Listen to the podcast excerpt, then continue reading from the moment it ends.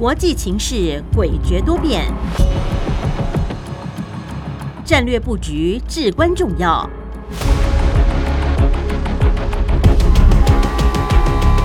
关心台海局势发展，请听汉声电台《国际战略风云录》。曾福生带您拓展国际视野，掌握先机。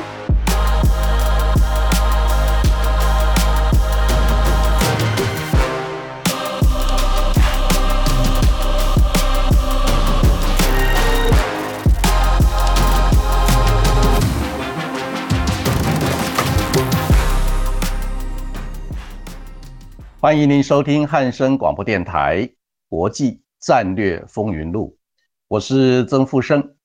在空中为您服务。中华民国第十六届总统大选已经顺利的完成，国际社会对于我国能够在公平竞争的环境下，用选票和平的选出新一届的执政团队，为人民服务，都给予高度的肯定。那我们也注意到，美军印太总部的指挥官阿基里诺上将，他在一月十六日。在夏威夷的太平洋论坛的会议里面，公开的表示，中共近期将会持续的对台海采取施压的一个行动。那美国与印太盟国必须要密切的关注台海最新情势的一个动态。在同一个场合，那美国国务院的政军局的官员，他也特别的指出，那美国现在正在加快脚步，提供中华民国所需要的一个军事装备。来确保台海和平、台湾的安全以及美国的安全。另外呢，我们也注意到，我们在南太平洋的邦交国诺鲁宣布与中华民国断交，跟中华人民共和国建立外交关系之后，另外一个邦交国土瓦鲁也有可能在一月二十六日土瓦鲁国会大选改选结果出来之后呢，啊，也可能会宣布。跟我们中华民国断交，那这种状态呢，也显示出中共在外交的领域对我们中华民国的压力恐怕会越来越大。不过呢，那中共方面这种外交上对我国赶尽杀绝的一个做法，那只会让台湾的人民对中共方面的霸道行为呢更加的反感，也会让两岸人民之间的一个心理距离越走越远。所以呢。这一种发展趋势呢，跟习近平过去一再的强调要达成两岸人民心理契合的一个目标，根本就是背道而驰，提油救火。所以呢，我们很希望中共方面呢啊的主事者啊能够三思而后行。再来，我们也注意到大陆方面透过人民政协报啊，最近呢啊相继的一个放话，点名要把三十四项。农渔产品的零关税的优惠，ECFA 的早收清单的内容可能会取消。那事实上呢？那我们中华民国政府一再的强调，两岸之间如果有贸易壁垒上的一些争议，可以透过世界贸易组织的一个争端机制来进行协商。因为呢，两岸都是世界贸易组织的会员，那透过这种争端解决机制来进行协商。可以达成双方都可以接受的一个结果，那这个是一个最好的一个解决贸易壁垒或者是贸易纷争的一个公平的一个平台。那同时呢，我们也要强调，台湾的农渔产品出口到中国大陆，享受到零关税的一个待遇，这是一个双赢的一个结果。那大陆方面可以获得物美价廉的一个产品，让大陆的消费者能够直接的受惠。那台湾的农渔民的啊生产的产品也可以获得市场，那创造更好的收入。那当然，这些农渔民内心呢也会对大陆的一个观感自然会越来越好，越来越友善。所以呢，从整体来看，两岸关系虽然牵涉到美中战略竞争的一个变化，两岸主权的僵持，还有军事对峙的一个状态，以及外交角力的一个紧张氛围。但是呢，两岸之间经贸互动跟人员的一个交流往来的一种善意的累积，仍然是维持台海两岸和平稳定现状的一个重要的基础。那我们认为双方都要珍惜，而且要善加运用。那现在就让我们共同进入节目第一个单元——国际两岸大事记。国际两岸大事记。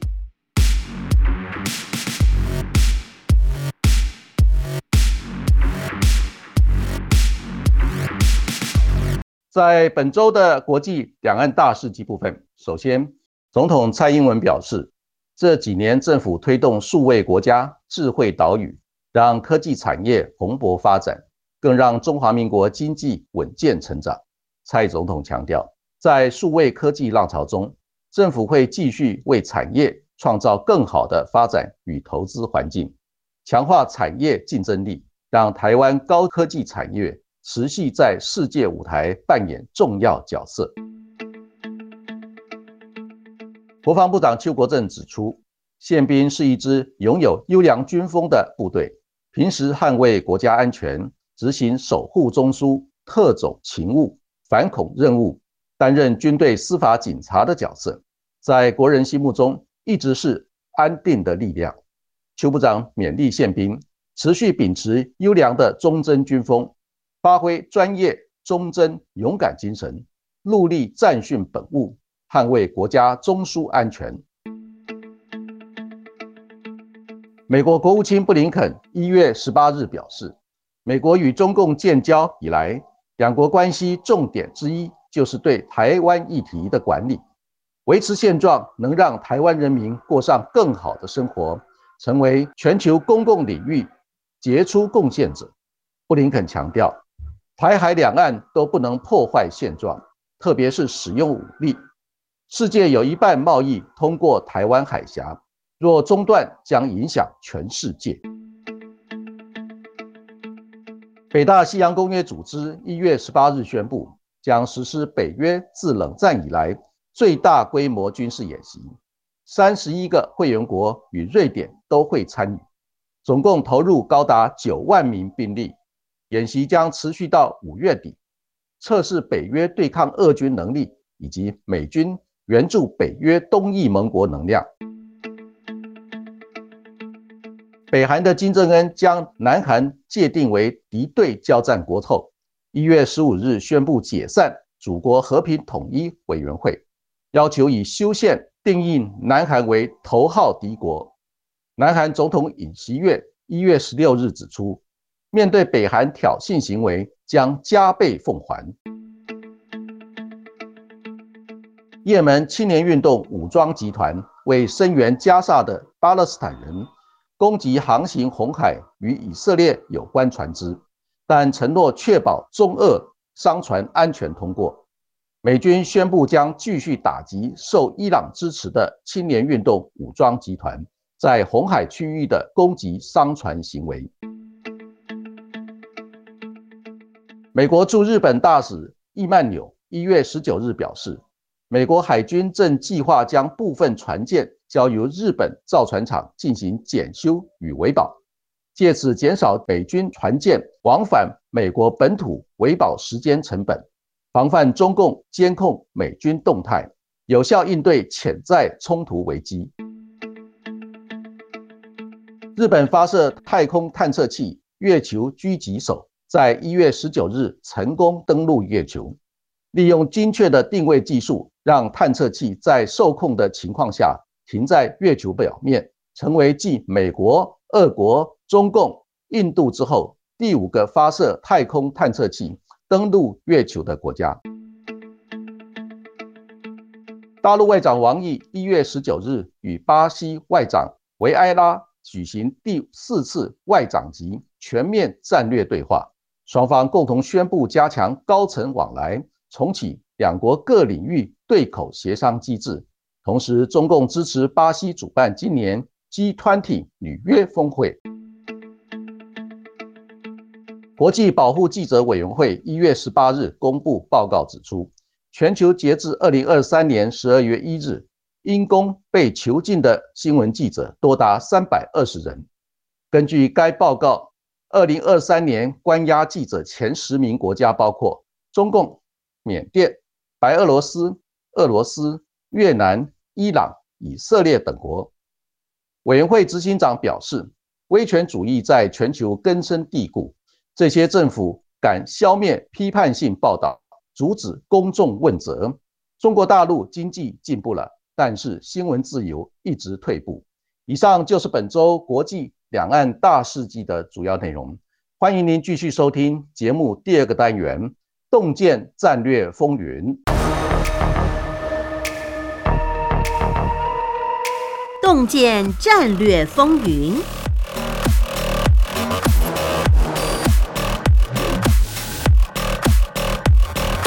欢迎您回到汉声广播电台《国际战略风云录》，我是曾富生，在空中为您服务。今天节目第二个单元《洞见战略风云》，我们第一个要探讨的课题是有关乌俄战争外溢风险升高的一个课题。那首先我们注意到。乌俄战争自从二零二二年的二月二十四日开打，已经接近两年，双方仍然僵持不下。但是呢，欧洲战略环境已经开始出现新的变化。啊，现在北约呢已经开始警惕，如果说乌克兰战败，将会鼓励普京侵略欧洲的一个野心。日前呢，那美国的国家情报总监凯恩斯曾经在美国的国会作证的时候表示。如果乌克兰无法持续的获得来自于美国跟欧盟的军事援助，将可能会在半年内被俄罗斯击败。同时呢，美国的前任的总统川普，他在竞选这一任总统的时候公开的表示，如果说他重返白宫的话，将会在二十四个小时内结束乌俄战争。那乌克兰总统泽伦斯基则相当的担心，他认为说川普。可能会逼迫乌克兰接受普京的一个条件，来达成停战的一个结果，那对乌克兰将会非常的不利。那不过呢，现阶段我们也注意到，欧洲地区还有美国部分的国家呢，已经出现了乌克兰倦怠感的一个啊现象。那部分国家的国会议员他们都反对无限制的援助乌克兰，那这种声浪也越来越大。所以呢，这个发展趋势。也值得我们特别的注意。另外呢，啊，我们也注意到德国的国防部长佩斯托瑞斯曾经在一月十九日接受媒体公开访问的时候，他特别表示，好战的一个俄罗斯总统普京，他可能会在五年到八年内对北约的成员国来发动攻击，所以他特别的呼吁北约的成员国要做好心理上的准备，同时也要做好物质上的准备。最起码要把国防预算调高到 GDP 的百分之二，同时呢，也要调整作战的形态，在训练部队的时候呢，也要开始发挥新的一个战略思维，同时要增加国防工业生产的能量，这样子呢，才能可以产生贺阻普丁侵略行动的一个效果。那在这个之前，曾经在一月十五号呢。那德国的媒体就披露了一份德国国防部的一个机密文件。那这份机密文件呢，显示出普京的侵略欧洲的计划有七个阶段。虽然说有部分的观察人士认为说这一份机密文件只是北约兵棋推演的一个剧本之一，但是呢，美军驻欧洲前任的陆军指挥官霍吉斯在接受媒体访问的时候，他就公开的强调。那如果说北约没有防备的话呢，那普京侵略欧洲的可能性是相当高的，所以呢，必须要提前做出预警的部署。所以呢，我们也可以密切的关注，那普京呢是否在今年的二月再度的征兵动员二十万人来强化俄军的一个阵容？因为在这个机密文件里面，所谓的普京侵略欧洲的七个阶段，第一个阶段。就是普京会在今年的二月再度的征兵二十万人，来强化俄军的一个啊能量。如果说在今年的二月，普京确实有做这个动作的话呢，那可以显示这一份机密文件，也就是普京侵略欧洲七阶段的一个计划呢，属于真实性的状况呢，就会大幅度的提高。那后续的另外的六个阶段的一些步骤呢，也就会值得我们高度的一个关注。那在后续的这个六个阶段里面，当然啊，我们也注意到，最近呢，普京跟北韩的啊外交部长崔善基也进行了会谈，敲定说可能在三月啊，普京再度连任俄罗斯总统之后呢，普京可能会访问北韩，来强化俄罗斯跟北韩之间的一个战略伙伴关系。那这个发展趋势对于将来是否采取侵略欧洲的一个动作都有高度的一个关联性。所以呢，我们现在来剖析这七个阶段，除了第一阶段在二月再度的征兵二十万。来强化俄军的一个阵容跟能量之外，那第二个阶段呢，就是在今年的四月，普京可能会对啊乌克兰展开春季的一个大反攻，透过这个春季的大反攻跟这个军备能量的一个优势，一举把乌克兰占领下来。这个是第二个阶段。那第三个阶段呢，就普京可能在今年的七月对波罗的海三小国来进行骚扰的一个动作。这里面就包括网络战，还有其他相关的一些边界骚扰的动作，但是呢，不会直接的对波罗的海三小国进行军事的行动，因为波罗的海三小国是属于北约的盟国。那如果普京直接的采取军事行动的话，就等于是提前跟北约进行宣战的一个动作。所以呢，在七月间将会对波罗的海三小国进行网络攻击，还有其他边境骚扰的一个动作。那到了下一个阶段，也就是第四个阶段呢，就是在九月份呢，那普京会完成在白俄罗斯部署战术性核武，还有中程的弹道飞弹。那这些中程的弹道飞弹将会直接的威胁到英国、还有西班牙、法国、意大利这些国家的一个国家安全。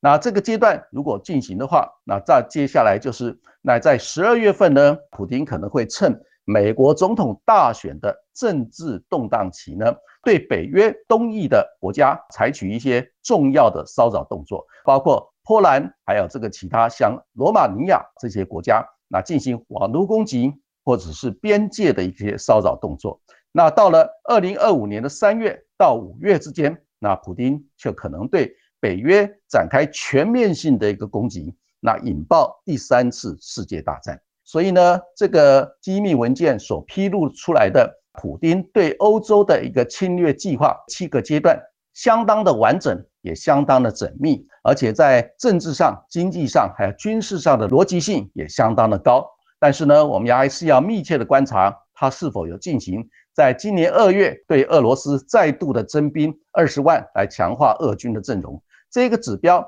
就可以让后续的一些发展进行相当程度的一个可靠性。所以呢，在为了要应对俄罗斯的一个可能的军事威胁，那我们注意到呢，北约在一月十八号就公开的表示，会准备在本周啊实施自冷战以来最大规模的一个军事演习。那这项军事演习啊，有三十个一个会员国跟瑞典都会参加。总共投入九万的一个兵力，那演习将会持续到五月底，准备要测试跟俄罗斯爆发冲突之后，北约的一个防卫能力，还有美国如何来驰援俄罗斯邻近的一些北约东翼的国家，包括波兰、罗马尼亚啊这些国家。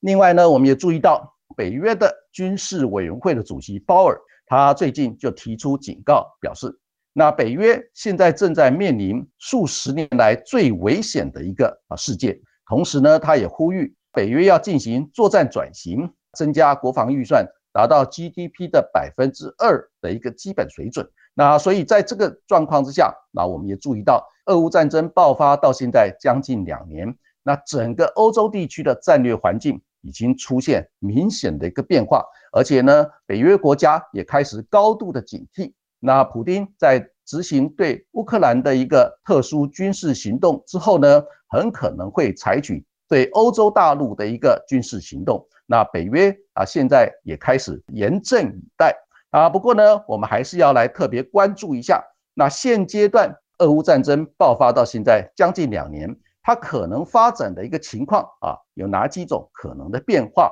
那我们评估出来，基本上有六个可能的一个。发展的一个动向，那第一个可能发展的动向就是俄罗斯在今年的四月开始对乌克兰展开全面性的一个春季大反攻。那这个全面性的攻击呢，要准备逼迫乌克兰直接的投降，以现在乌克兰所面临的一个状况，也就是美国跟欧洲的一个军事援助越来越不稳定的一个状况之下，那普京如果在今年的四月对乌克兰采取全面性的大反攻的话，那逼迫乌克兰投降的可能性正在上升当中，这是第一个可能发展的趋势。那第二个可能发展的一个状况呢，就是乌克兰它运用美国跟欧洲所提供的一个新的武器，尤其是在空中作战的 F 十六战斗机大量的提供给乌克兰之后呢，那对俄罗斯展开大规模的一个反攻。那这项反攻呢，当然战争就很可能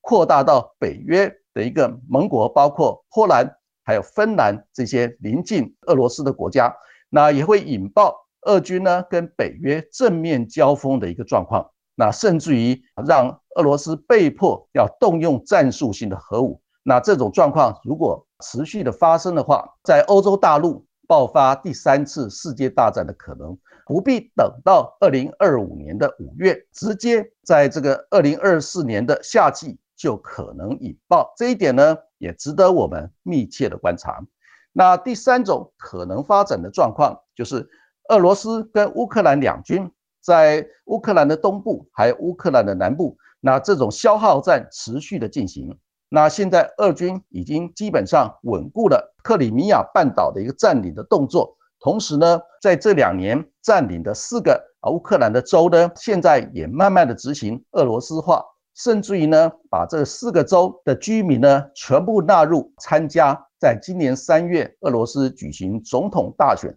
让他们成为合法的选民。好，所以从这个角度来看，那俄罗斯对于他现在占领的四个州，还有克里米亚半岛，相当的满意。所以在这个状况之下呢，俄罗斯可能会要求跟乌克兰之间进行和谈，双方停火。来提出交换条件，达成停火的一个结果。那这是第三种可能的状况。那第四种可能的状况呢，就是俄罗斯跟中共还有伊朗、北韩联手，同时在欧洲、中东、东北亚还有台海，甚至于包括南海启动战端，那逼迫美国陷入多面作战的一个困境。那这种发展趋势到目前为止仍然可能性不能够排除，但是这里面。啊，中共方面最近一再的强调，对于俄乌战争采取劝和促谈的一个中立的态度，所以呢，俄罗斯这个盘算呢，要落实的可能性开始在下降当中。尤其是在去年十一月旧金山拜习会之后，美中之间的一个战略竞争啊，有稍微和缓的一个迹象，也让俄罗斯这个算盘呢，稍微必须要打折扣。那第五种可能状况就是，俄国国内呢政局出现新的变化，普京政权被取代啊，俄乌战争终止，那俄国面临分裂的一个内战。那这种可能性在现阶段，普京强势的掌控俄罗斯政权，而且俄罗斯内部呢没有明显强有力的一个反对党，或者是啊明显的一个强有力、有号召力的一个。政治的异议人士出现，来跟普京竞争总统的大位，在这种状况之下，那这种可能性也开始在下降当中。那第六种啊可能的一个发展趋势，就是乌克兰国内政局出现了变化。那泽伦斯基的政权因为久战开始衰退，同时呢跟军方的关系也出现了摩擦，所以他的政权被取代。那俄乌战争终止，那乌克兰面临分裂的一个内战。那俄罗斯趁机就占领了乌克兰的国土，那这种可能性在现阶段，泽伦斯基受到欧洲跟美国支持的能量越来越少的一个状况下，那这种发生的几率也开始在升高当中。那我们注意到，现在俄乌战争在进入了寒冷的一个冬天，那两军虽然持续作战，但是呢，状况开始有和缓的一个迹象，因为呢，天气实在是太冷了。同时呢，双方的人民也开始感受到战争如果再持续下去，对双方都不利。所以从这个观点来看的话，那俄乌战争如果能够尽快的一个达到和平妥协、和平谈判的一个阶段的话，也可能可以暂时的避免那欧洲地区被普京侵略的一个危险。那我们休息一下，再进入新课题的一个讨论。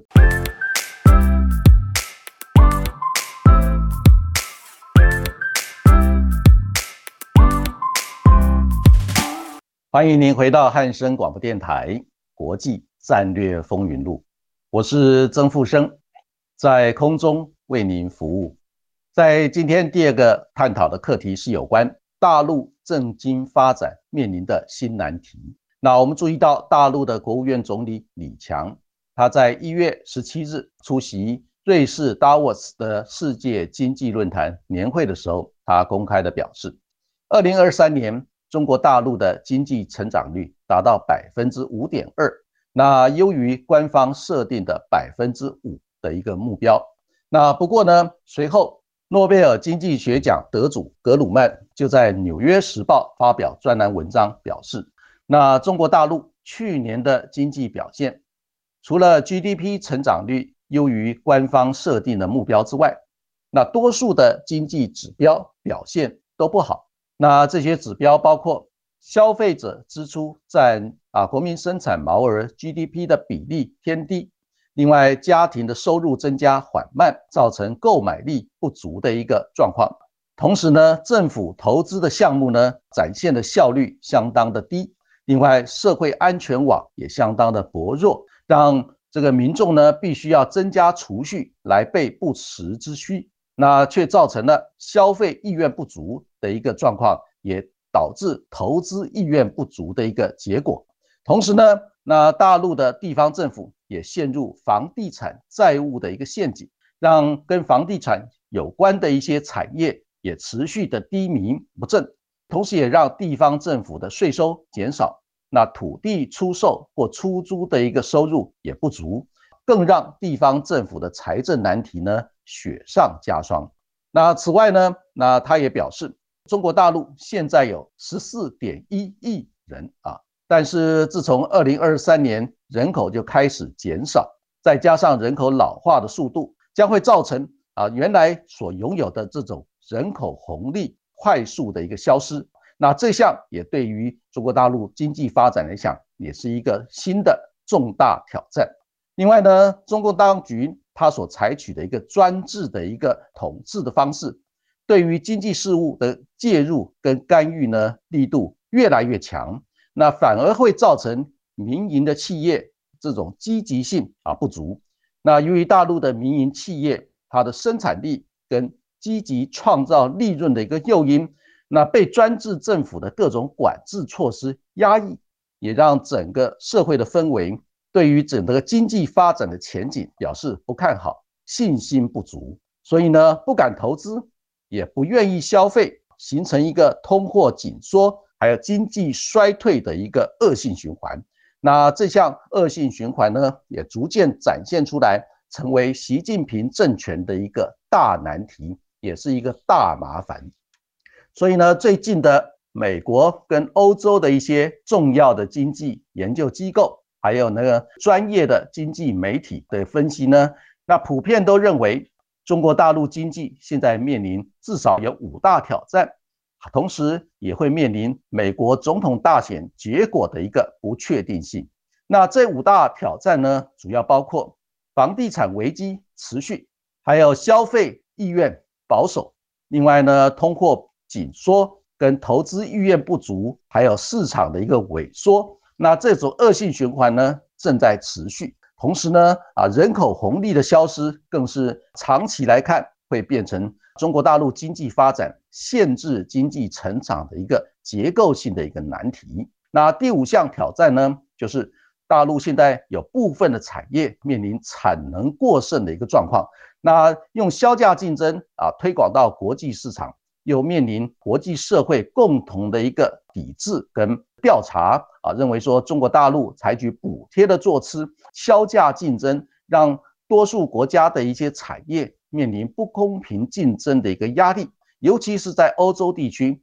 面临的电动车，还有太阳能板这些重要产业呢，来面临大陆因为产能过剩，必须要把产品运送到国际市场，用销价竞争的方式来打开国际市场。但是呢，也让当地国呢啊采取管制的一个措施，或者是补贴调查反倾销的一个策略，来应对中国大陆为了消化产能过剩的一个状况所推出来的一些产品呢，避免这些产品来让本国的企业受到不公平竞争而造成破产或者是失业的一个困难的处境。所以呢，像这些重要的一个挑战，都是现阶段大陆经济面临的一个状况。同时呢，啊，美中之间的一个贸易战跟科技战，到目前为止仍然是方兴未艾。那这种贸易战跟科技战呢，在尤其是在贸易战这个领域，基本上是让美国跟中共相关的产业都面临两败俱伤的一个结果。那但是啊，更重要的是。在美中之间科技战的部分，是中国大陆现在面临相当程度的一个劣势，也就是处在一个挨打的一个状况。那中国大陆现在的科技创新发展上，因为受到美国采取的科技战，也就是封锁技术，还有封锁设备跟这个重要的关键材料，那这种做法呢，也让中国大陆高科技产业发展上面临着很大的限制。也造成呢整个产业重大的一个损失，同时也没有办法突破一些科技发展的瓶颈，所以从这个角度来看，那也成为中国大陆经济发展所面临的一个重大的挑战。另外呢，那我们也注意到，中共跟美国还有欧洲一些发达国家之间的关系是动荡起伏，而且是相当不确定